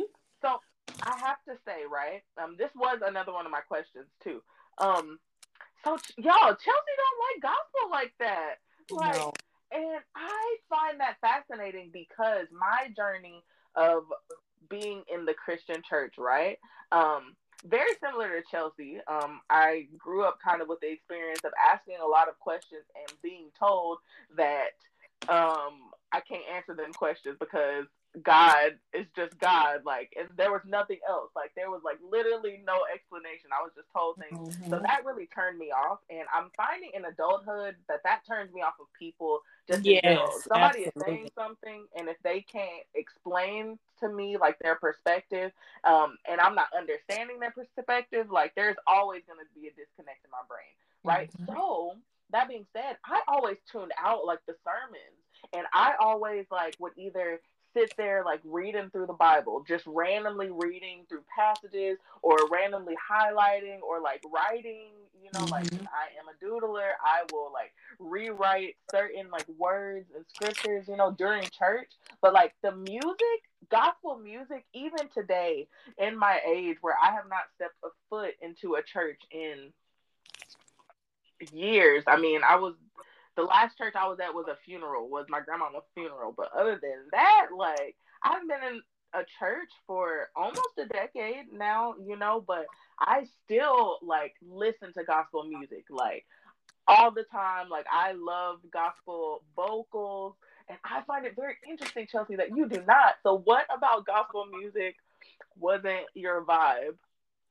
Um where, where I used to like I used to like, like gospel music um because uh-huh. I like the sound of it. Mm-hmm. Um, but what I've learned is that mm-hmm. yes, while it sounds good, mm-hmm. um, some of the things that are being expressed in the music is not necessarily always true about how God feels or Jesus felt, you know. And um, that's just like I wouldn't listen to a song by anybody that was like lying on my mother or my father, you know, saying something mm-hmm. like that was just completely um uh, um different from what they believe or taught or something, you know, and they're saying that because mm-hmm. that would that would be false, you know. Yeah. So that's that's pretty much how I felt about gospel music. It's like it sounds great. Like I there are some songs that are like more so they call it gospel, but it's more so tailored towards like a struggle struggling person who's overcome a situation by the help mm-hmm. of like faith. Mm-hmm. Um and I, I, particularly don't have uh, nothing against those kinds of songs, but I mm-hmm. just don't like the ones that um that does not express how God truly feels about a exactly. situation because it's like oh. God is like our parent, you know. He's like our, he's yeah. he is our parent. He's our father. So mm-hmm. I just don't like it because they're not spreading what's true. Interesting. Is there a song that comes to mind in particular? Ooh, let me see. Dig into your memory box. I'm gonna say one of my favorite ones was "Never Would Have Made It Without You," but you laugh because you probably knew that. You know, you probably crazy, but like I had a feeling that you were gonna say that song. Yeah, I loved that song by Marvin Sapp. I can't remember the actual lyrics of it, but I I like that song. Like I don't I don't think he said anything that was not of anything that was dishonorable to the Bible or anything. Hold on, wait, Chelsea, do me a favor.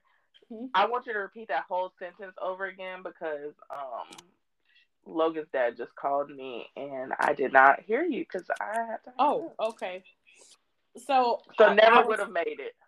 So never would have made it. I, I don't remember anything being particularly dishonorable in the song about the Bible um or God.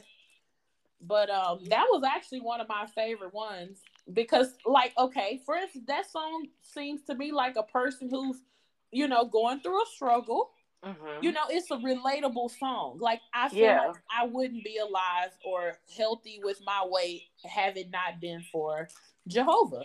And so mm-hmm. I can agree with that. You know, that's like any other song. If you can mm-hmm. relate to what the song is about, you know, lyrics do matter, guys. Lyrics matter. They do. I'm not about to be worshiping Satan, okay, on no song, but even though it sounds good. So, anywho, I say that to say that um, Marvin Sapp never would have made it one of my favorite songs that are considered the genre gospel.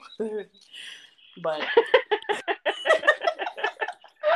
I'm sorry because look, it's not funny, but I'm playing this song in my head and it's crazy because that's like yeah. the one gospel song that like burns my ears. Like it was just so really? overplayed. It like, was overplayed. That's that's what it is. Yeah. I'm like, what? I'm like, okay, like all right now. exactly. Like people will be doing it for stupid stuff too. Yeah. And, yeah. I mean, song... but people listen to Rod Wave for gospel now, so hey. What is that? He's a gospel artist? Absolutely not. Wait, I'm confused because look, I have never heard one Rod Wave song. Apparently, Logan and his dad be listening to a lot of Rod Wave yeah. But I've never heard of this guy. All the kids yeah. talking about him. Yeah, all Wait, the kids so, love Rod Wave. Rod Wait, Wave so, is kind of a gospel rapper. Kind okay, of. edgy. Kind of. Yeah, edgy. like wow, okay. I'm, Well, I guess I'm gonna do my because he raps about faith and struggle, like in yeah, praying to God. You know, I think yeah. though he's not labeled as a gospel rapper, that is like, you know, it definitely is. That is the gospel. I mean, they play it at church. Sometimes some churches play Rod Wave. I'm so serious. I'm Chelsea mean, now. Gangsters be living the rock. oh my god! Wade out here redeeming the um gangster soul. like, yikes. At a gotta figure out funeral at a church. is. At they a funeral? Rod Wave. Okay. The pastor was crying and rocking. That's all I needed to say. See, y'all, this is why I don't go to funerals, honey, because it's always Man. stuff like this. That After that, I was like, man, look, gospel is every genre. Man, at this point, you say, and you say, God, what time is the uh, song? It's gospel. it's gospel. And they, wow, that is so interesting. Okay, so last question, right, about um the Kingdom Home. So if y'all don't have a piano, right? So is music played? Yeah, there? so music is played. They have an audio system hooked up to a computer. And so we all have song books, and um, the music is played over like an intercom type of thing.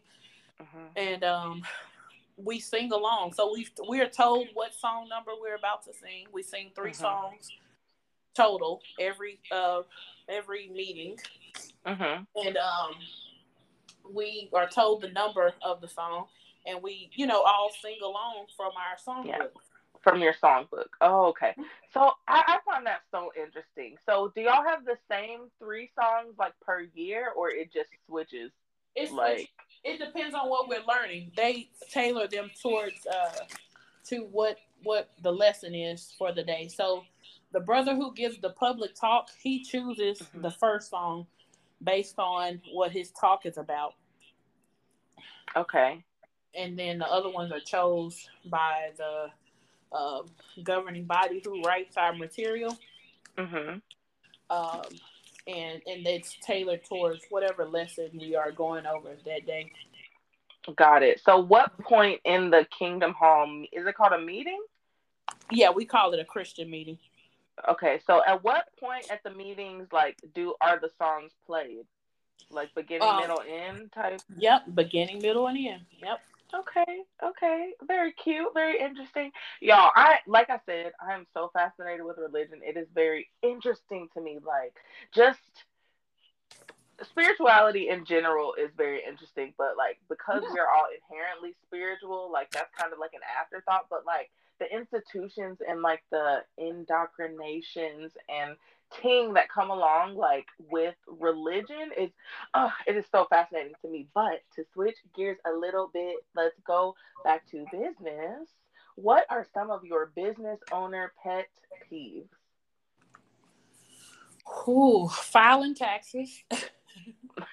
yes. Um, having shout to- out to chelsea for being a legal business owner. Shout out for dirty south bowl for being isn't an llc It's not an LLC yet. I wanted to wait till I got a restaurant to do that, but apparently it's Oh. something I need to do like ASAP. Yeah, but um, even still, shout out to Chelsea for being a legal business owner because um, your homegirl that's down the street selling plates with Kraft macaroni and cheese ain't out here filing taxes. So or getting a license. They need license for food handling too. Food and business insurance is critical, guys. Critical. You gotta have those two. Be licensed. Get the insurance that you need for your business. That's very important. yes, what Chelsea said. So, do you have any other pet peeves besides taxes? Um, having to be everything for your bid for my business. I I'm kind of over being the grocery shopper, the cooker, the cleaner, the organizer, the accountant, the so the publicist, the Mhm. spokesperson, the phone call center, literally. center tech, the the everything, IT, Oh, creative geez. director. All, literally every single thing. Yes, everything. And I'm Oh. trying to like develop my new seasoning line, so that's Yes, a whole project. in itself. Oh, boo. Well, we are praying that you get some employees, honey. That Yeah. business allows you to do that because, oh, child, I, I already know Chelsea. Oh my goodness, and you're working your little ugly corporate job with. I know. Mm, mm, mm. Terrible. Jeez. Y'all, shout out to Chelsea. Just like one time, like we're not even done yet, but literally shout out to her. like, oh my goodness, like my friends literally make me cry. Like I'm not gonna lie, I was just telling my brother, like crying to my brother that like literally like. Uh, these niggas really be making me cry, and it's just like, uh, I just love them.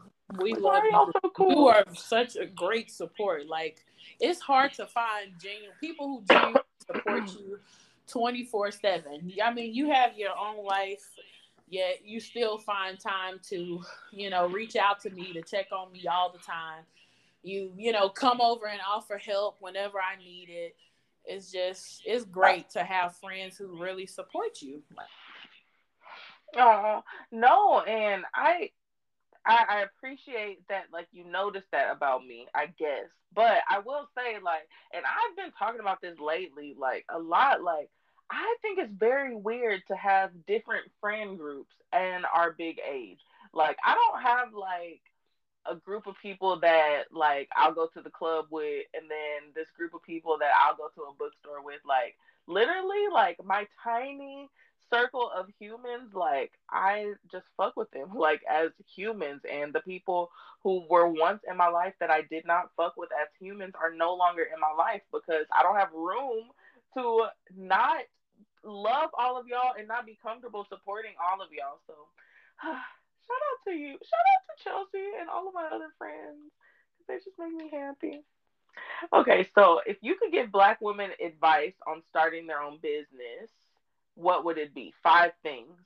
I know you already said a couple things. Oh my good. People start calling my phone. I'm like, I'm doing a podcast. I'll call you back. I'm doing a podcast. Oh, okay, I'm almost done with you, child. So you can get to those people who need you. but so you said this a little bit, right? Um, you gave a couple of tips, I guess, but like what are five things that you would give black women advice on um when it comes to starting their own business? Oh man, I would say stay consistent, stand mm-hmm. your ground, mm. um, be dedicated, be creative, and be original. Oh, I love it. That was just honestly the perfect answer. Drops mic. um, so outside of your work, who are you? What do you like define yourself as, or what do you see yourself as? As, as um, I'm a helper. I, I'm a helper. I'm that friend. I'm that family member that I want you to be able to call and feel comfortable talking to or hanging out with when you're feeling down. You know, I've always been big on that, especially since I've had my own place you know, I always invite my family and friends to just like come here if they need to hang out or just talk or call me if they need to just vent. And I'm happy that people feel comfortable just kind of, you know, letting everything out on me and de-stressing with me rather than doing something crazy because I've had family members to commit suicide because they didn't feel like they had that outlet, you know uh-huh. or doing something else even worse, you know. But um, yeah, I'm just that person that people people like to vent to and you know come over and chill and hang out with. So yeah, I'm just a people's person. I love people. I really do. Oh, you are like that's so sweet. And y'all, y'all know I've said this to y'all before. I like God played some trick on my life for literally making every single person around me these mm-hmm. extroverts who like people because I do not like people. Like, you don't, y'all. I'm positive I told y'all this on this last week's episode about Juneteenth. Like these fools over here stopping to talk to everybody and their mama that I'm trying to avoid. Like it's people that I ain't seen their face, I ain't heard their name in years, and Jordan or Danny wanna stop and say hi or call their name from across the street. Like, why are y'all this way? But I will say, I, I think my friends are very cute for being, for knowing that their ministry is being in close proximity to people because honey that that ain't me at all um, do you think that you are a workaholic i definitely am Interesting. Have you always felt that way? Like been that way? I don't feel like I was that way in. Yes, I was. Maybe so, a little bit in high school, middle school. I feel like I was just enjoying my teenage years for the most part until it was when I started working at fifteen. Oh, It made me just want to be a worker. You know, I didn't necessarily like it, but I felt it was necessary. Um, exactly. And I kind of now I look back, I wish I didn't do that much because it really did take away from the enjoyment of growing up and being a teen. yeah. Bad enough we were in a magnet school that gave us freaking so much homework even on holidays. So, Man, literally, tell me about it. Ugh. so you know, yeah, it was crazy. Shout out to Look. LASA. Man, shout out to LASA. Shout out to the drama that is that building. That, that's all I'm gonna say. they are a hot ass mess still to this That's day. so so true. It's so My funny goodness. how I thought about we dealt with so much prejudice at this school. It's not even funny. I was like, we definitely could have wrote a book and could have went on on the news with this because Exactly, cause we wow, put up with so much like, racial what, prejudice. It was not even grade? funny. Yeah, yeah, yep. Child, like yeah, our mm. school, our high school situation was very interesting. First of all, like just the whole separation thing, like Yes. dog, it was that literally that alone screamed That nothing but alone. prejudice. Yeah, Exactly. And like how they would like they wouldn't care like if we like left and stuff for lunch, but then they would like lock the parking lots like during LBJ time, like Yes, dog. And then like it only being like four or five black girls, like child, it was a hot Yeah. mess. Yeah. Yep. And the whole telling telling all the black kids, uh, the counselor, their advice is, and when you go to them about some stuff, troubles you're having at school, well, maybe you should transfer to your homeschool. What's your homeschool? What's your LBJ. homeschool? Exactly. LBJ with your stupid ass. Oh. Yeah. Oh, Yeah, they were definitely. Oh my goodness! Like, why would you that? Why would that be your answer? I'm pretty sure you don't tell the white students that. I'm positive they don't. Oh, they just get on my nerves, child. Yeah. Oh, that just made me mad all over the place because they get on my nerves. I don't know how. I can't even count how many times I was told to go transfer to LBJ. What counselor tells their students that? Yeah, just "Oh, transfer. This is hard. Okay, go to your home school. Annoying. A annoying. Ugh. Seriously. They get like literally lots of that. we didn't do that, and we actually stuck it out and graduated because they definitely wanted us to do that. Yeah, they They, definitely they wanted didn't us to do to that. it. They didn't want They us to not. get magnet endorsement and all that. They wanted us to get up out of there.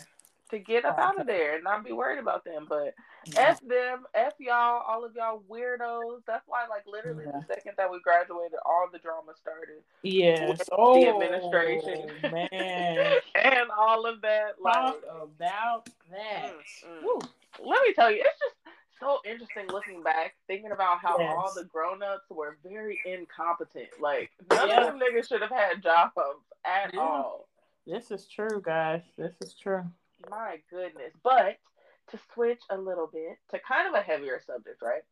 So you have dealt with very significant loss, uh, a loss of a best friend, a person that you knew and grew up with your Mhm. entire life, right? Mhm. Um, so what did you learn from losing a, a person so close to you, a peer? Because it's not like like she was your grandma or something like that. Right. So yeah, how what did you learn from that situation?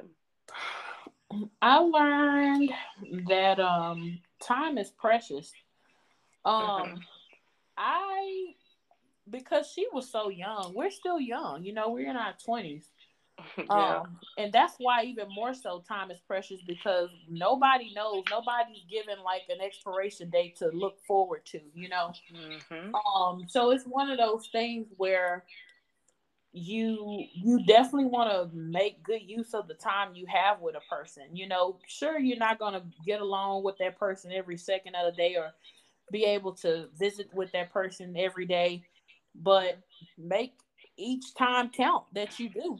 You know, uh, cherishing moments because I have so many pictures, text messages, videos, so many things that will help me, you know, smile on the days I feel very down about losing Judy, you know, yeah. um, and things that I can even share with her daughter.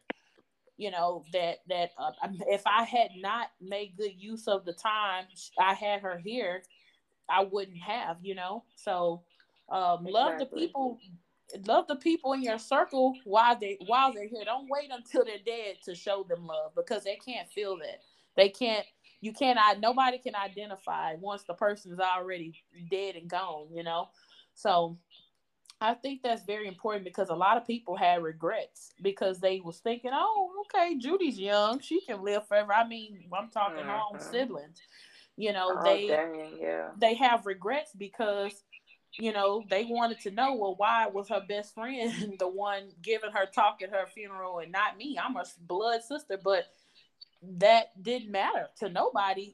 That mattered because it's like, well, um, did y'all know her? They could. What were you gonna say if you didn't know her? You didn't even take time with her. So that just really shows you how valuable time is because now they can never get that time back with her. Yeah.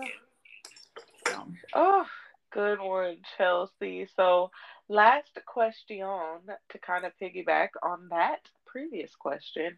So, mm-hmm. what does grief look like for you? And, like, do you allow yourself to grieve actively? I do.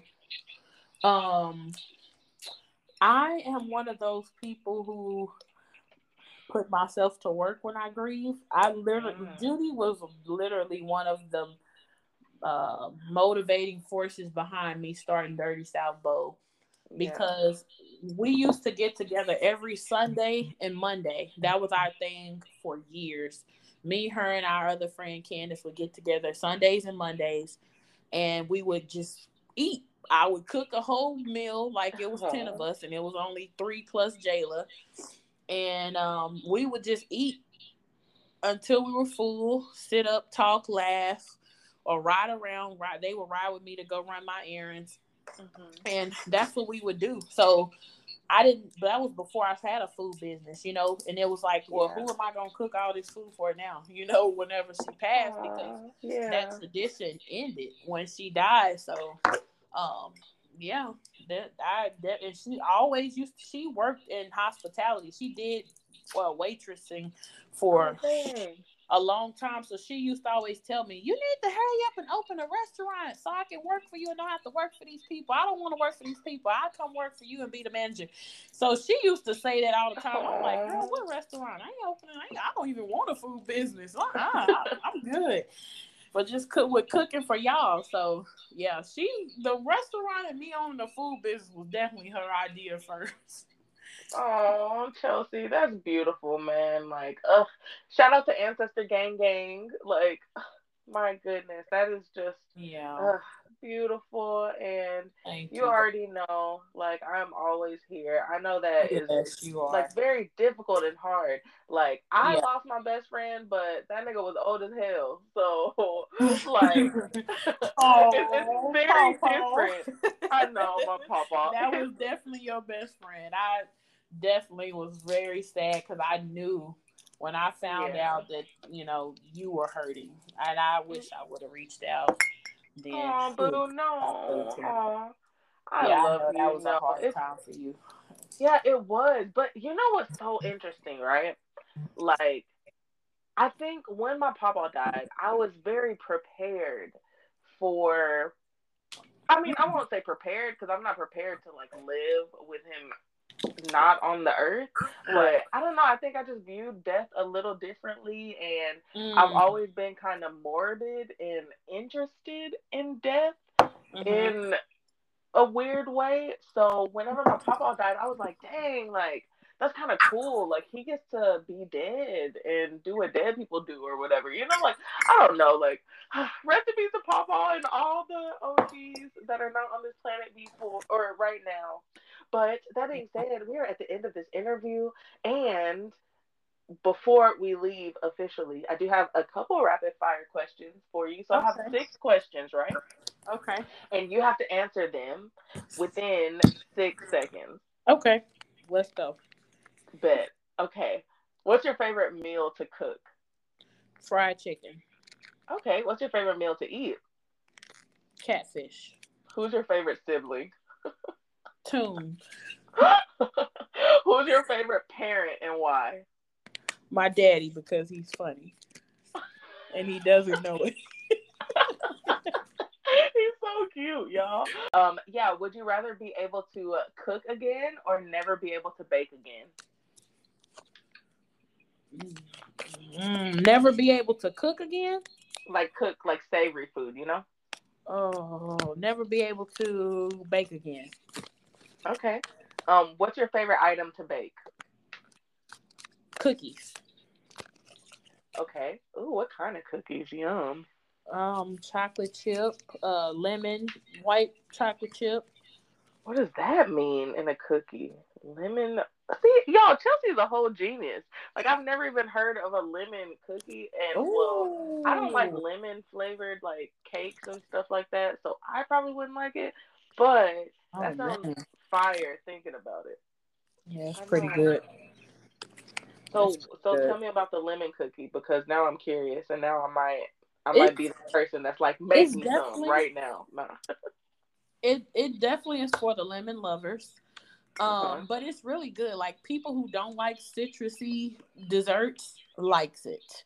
So Interesting. um you can't put too much lemon in it though because for some reason I don't know if it's because of how the heat distributes in a cookie.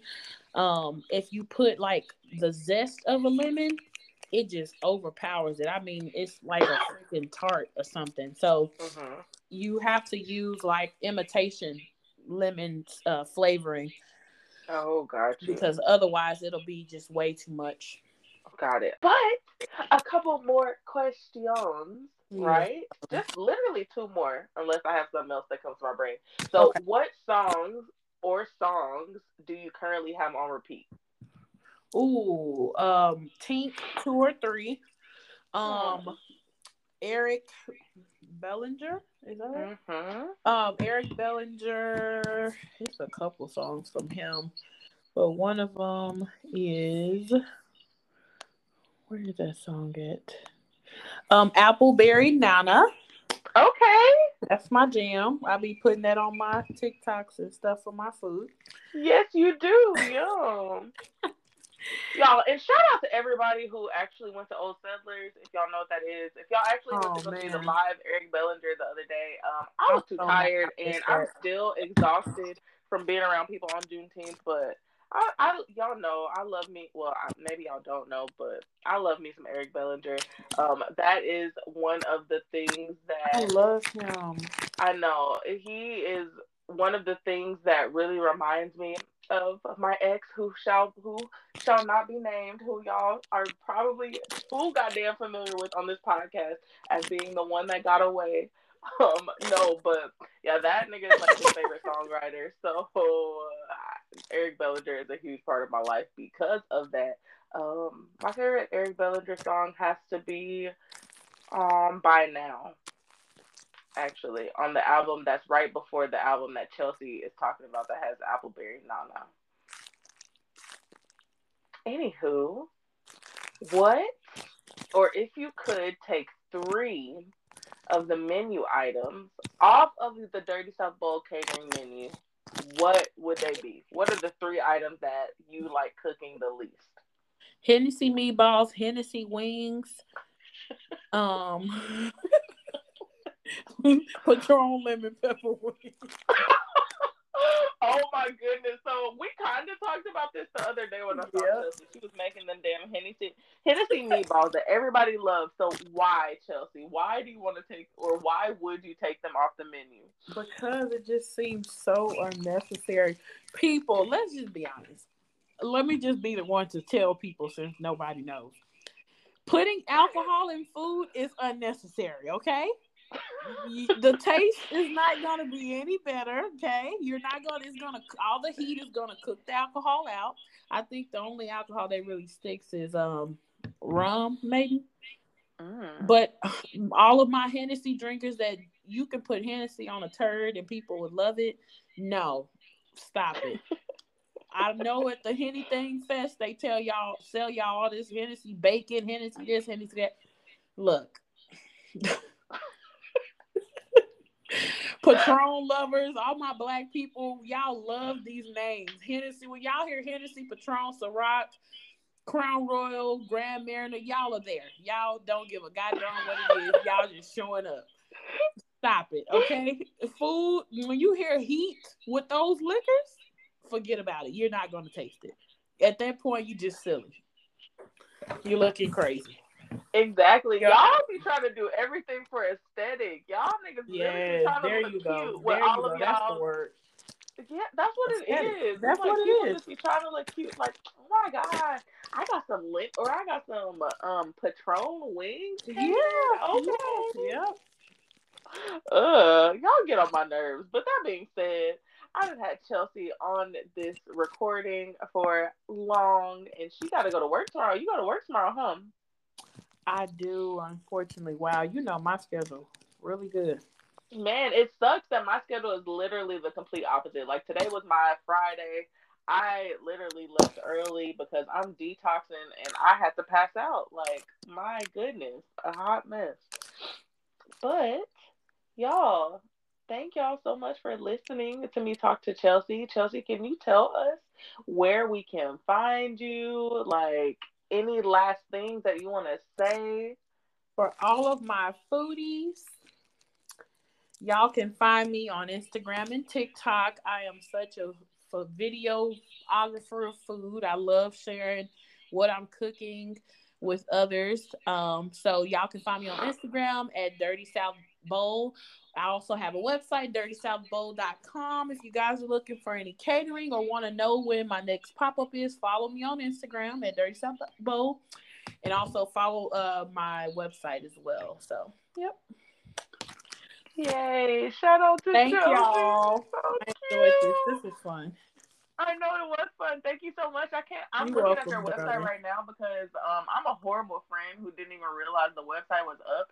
And honey, the first thing I saw was something that I want Chelsea and that I low key want to figure out how to make them vegan. How you Okay, how let's you can do make it. them I vegan. told you. I'm Which trying- is the dang. I know you did. I'm gonna me. name my vegan bowl after her, guys. Oh, I definitely have to. Yeah, you gotta name it like the OG bowl or something. Yes. Oh, oh yes, I'm gonna cry. Yes. No, but look, the pink velvet. First of all, what the hell is pink velvet? I guess I'm not enough of a foodie to know what the heck this is. I've never heard of this. Or did you create this? I did not create this. Um, it's definitely a thing. I've learned from other chefs and Pinterest. You can make anything, whatever. You can make yellow velvet, blue velvet, red velvet, green velvet, whatever you are feeling. You just have to be good at dye, food dye. Let me Mhm. tell you, there's different types of food dye, and people don't know this. I, and I only know this because I Mhm. make dessert. Exactly. Um, there, there's different types of food dye for different whatever you're doing. So if you're baking a cake, you don't, you know, there's a certain food dye for that. If you're dyeing chocolate or candies, there's a different type of food dye for that. Have you ever had frosting that tasted that tasted like medicine or poison? oh yeah, would because say, they. Yeah. They are either heavy handed or the food dye that they're using is not the right food dye. You would be amazed. A lot of grocery stores use the wrong Mhm. food dye in their frosting, which is terrible because they should know better. But yeah, but that comes with me just being I look into the science behind food. I do not Yeah. just like go off of what a recipe. I am very much so what breaks down meat, what breaks what causes this, what makes a cookie rise this way or makes it thin or what you know does baking soda Oh, y'all, and the do. cookies. Oh So- my goodness, the chocolate chip like with. Do you put walnuts in them? Uh pecans. Mhm. Peca- Oh man, like mm, my life just makes me so happy when I think about those. but okay, guys, go. I'm gonna like link all of Chelsea's information. Um, I don't know if this is the end of the episode, so I'm just gonna end the episode as if I would, and then if it's not the end, I'm gonna just cut this part out. But thank y'all very much for listening to the podcast this week. Thank Um, you guys. Yes, thank you very much for allowing Chelsea to share her stories and King. Um, if you're listening to this and if you have ever taken advantage of Chelsea's business, Dirty South Bowl, or just her ability to cook in general, like run that apology.